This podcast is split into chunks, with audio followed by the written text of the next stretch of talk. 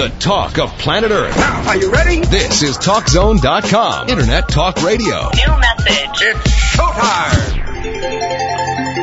Welcome back to Mastering Ourselves with Keith and Charmaine Amber. That was pretty good. She was pretty good. You could tell she was a good mom, huh? She had it down. She did have it down.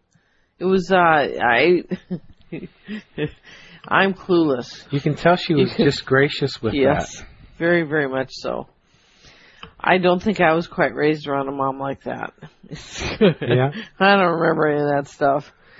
Doing doing a song in the living room with a toilet paper roll? No, I don't think I remember anything like that. Well, you know what? You're a really fast learner. yeah. I've watched it for years, and whatever avenue, you know, you just catch on. And uh, it didn't used to be quite that fluid, but man, it's just getting better and better in every Oh direction. Oh gosh, you're gonna embarrass me. Well, it's true. Hey, we were. I'm grateful, by the way, too. I think we both adjust, you know, as life requests, and you know, instead of making undue problems for each other and for our lives. So we've been uh, talking on the show lately about is it always good or is it always bad to be a certain way? And of course, what we're working on doing is having everybody uh, broaden their horizons, not necessarily be owned by the rules that they were raised by, and taking a look to, at new ways of finding balance, wisdom, and right action in their life. So, you know, like in the past we've done, is abortion always right, or is being nice always right, or is freedom always right? Or is love always right? Right. And, you know, sometimes it is and sometimes it isn't. You know, we would like to have this simple, you know, this is always smacks to me of uh, Dr. Laura Schlesinger. You know, I used to listen to her on occasion and, you know, I think she's done a tremendous amount of good in the work that she's doing. At the same time, she's awfully black and white, and it's amazing to me how she can put out black and white answers uh, with what little information she has when she doesn't know soul level answers. Like, for instance, one of the things she says is the only reasons that it's ever okay to get a divorce is if your husband is beating you or beating the kids. Or is there also maybe drug, a drug and alcohol or something like that? They're like these black and white rules Yeah. and there's no other time. It's never any other time is never okay. And while we're way too loose in this country with regards to divorce, I think she's way too far the other way. And actually sometimes there isn't abuse and it's still appropriate to move on. But you only really find those answers when you can go up and look at the soul and the soul level lessons without being attached to outcomes. We uh, we're And talking. that's challenging. Yeah, we were talking to a, a very wonderful, famous author a while back, and we were talking about, uh, you know, how actually, you know, higher realms are considering him for higher jobs and exposing him to higher discoveries uh, to expose to the world. And um, we noticed that his wife was a battle axe, just a mess for him, a, a tyrant. And one of the main ways that he got advanced so that, that he's being considered for higher positions by the spirit world is because he got humbled. Yes, exactly. And so she was essential for him because he wasn't getting humbled near uh, near enough without her constantly uh, condescending him and undermining him. Yes. So that's a very valuable asset that happened. She chiseled away at his ego, and she's the one who looks bad, but he's the one who's really gained from this. You know, when you factor in soul level lessons, it changes the whole playing field. Then all of a sudden you go, well, that isn't right to have happened to them. Yes, but if you knew what he did or she did way back when in that other lifetime, then this is perfectly appropriate. Yeah. You know, it's interesting when you start looking through enlightened, wise eyes, you start to see why people are in the trauma they're in because it's the only way that they'll learn.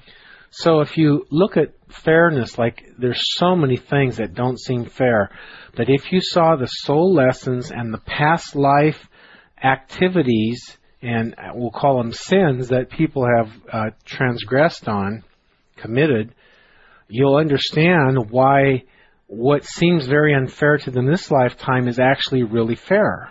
So if you knew all the facts, you'd almost all the time weigh in that this horrible thing that these parents are abusing these children or whatever, it's fair, it's right, it's what brings everything balanced.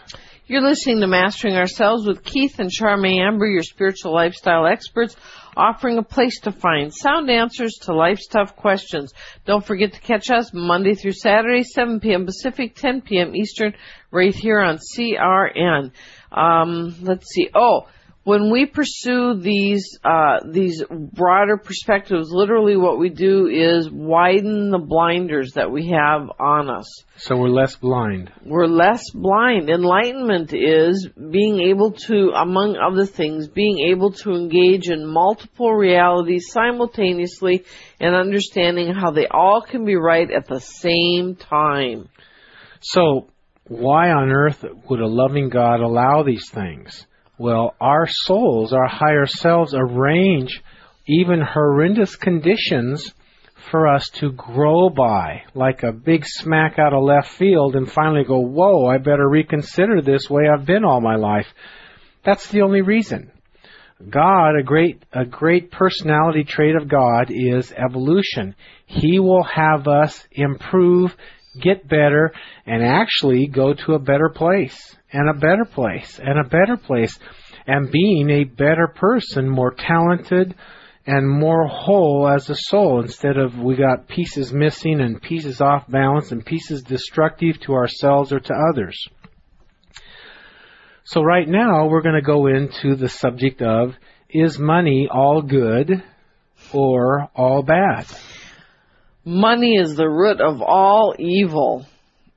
Boy. Some people will say that. Some people will say that. It isn't true. There's nothing wrong with money. Money is what you use when you want to exchange uh, goods or services. Money is a form of energy that says, you've given me this, I'm going to give this back to you in return. And while some people have set up all kinds of trades and things like that, that's fine. You're still ex- exchanging goods and services for goods and services.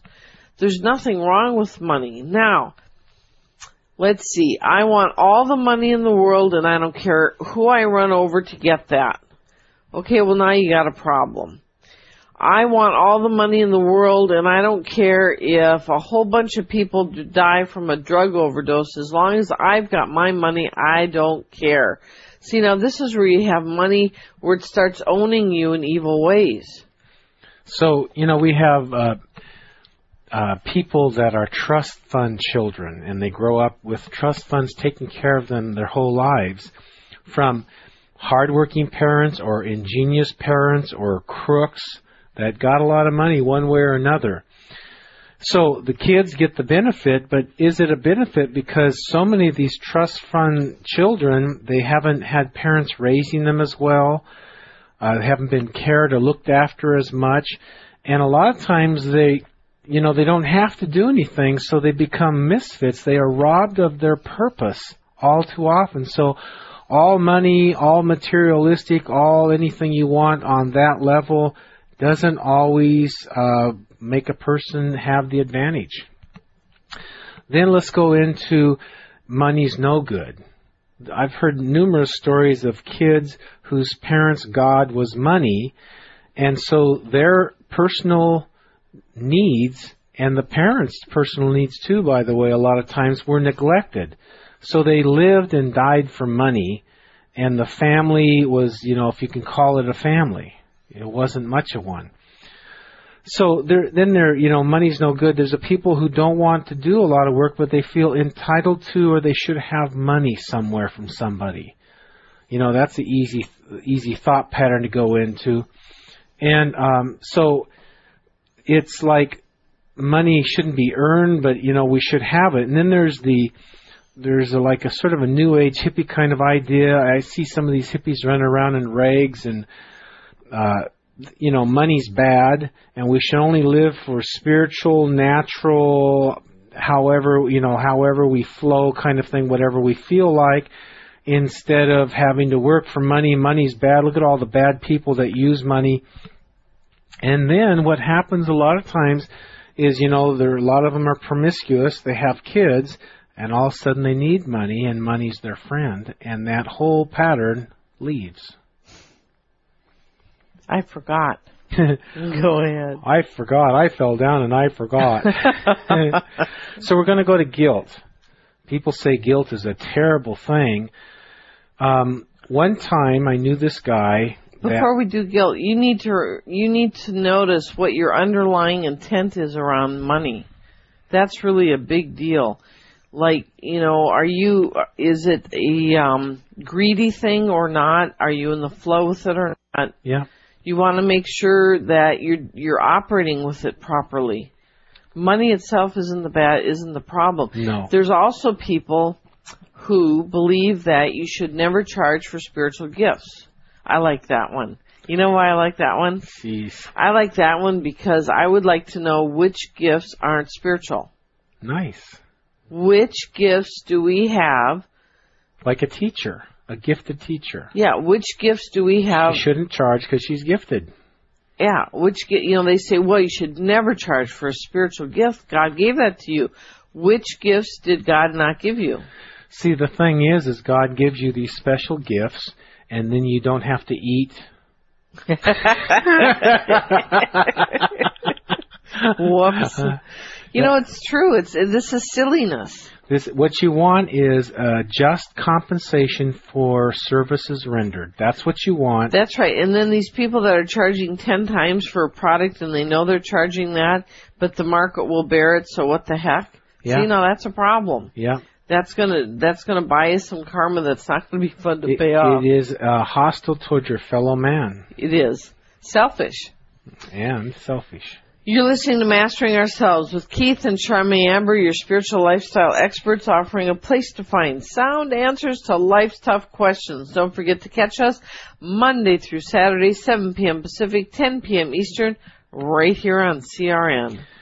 I knew this guy who had trouble with alcohol his whole life. You know, he was a real athlete. He was a real intelligent guy, but he just couldn't get out from the grips of alcoholism. And it was really rough. And I knew this other guy that went and worked for him as a, in construction. And the other guy was a pretty virtuous guy looking for God, looking for right action and you know he was criticized and this kind of thing. And the, the virtuous guy just kept on doing right and doing good solid work. And so the attitude towards the condescending alcoholic and another worker they begin to change. And um uh the alcoholic uh finally realized this was a really good guy. And he uh did some favors to this guy you know, like he befriended him and did some good things to this guy. And this guy in a past life was killed by the alcoholic, and the alcoholic had guilt all this life until he finally, these two met each other. The, the uh, alcoholic who was an alcoholic befriended this guy, gave him a job, and gave him some extra special things that would help his life out. As he did this, he stopped drinking. His guilt left him. Prosperity and happiness started happening everywhere because he released his guilt, bought forgiveness in his in his heart because he be, he changed in his heart. He was no longer condescending, and um, in his behavior he gave extra that he, it wasn't even fair for that lifetime. But if you look at both lifetimes, he owed it. He paid it. He gave it. Went on for months and he got himself out of guilt, out of the bottle, having a great life now. That's guilt. That's the value of guilt. You want guilt to whittle you down. You're cocky or condescending, arrogant, abusive to others until you're not going to be that way anymore. Guilt is a valuable tool for the light if used right.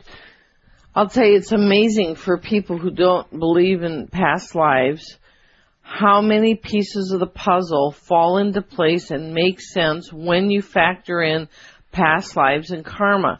You know, we say we're offering a place to find sound answers to life's tough questions. This isn't because we're end all brilliant over here. this kind of isn't the point. More of the point is that we understand that past lives and karma will answer many, many questions to the puzzle. They'll put, you know, you get all these rabbis and priests and ministers and whatever well, it's hard to understand why God does such things. It isn't hard to understand why God does such things. He's doing exactly and only what fits into life and karma and lessons and learning and past lives factor in and soul patterns. And when you bring all that into the mix, suddenly all of it makes sense uh, where no other way does it make as much sense as down that path.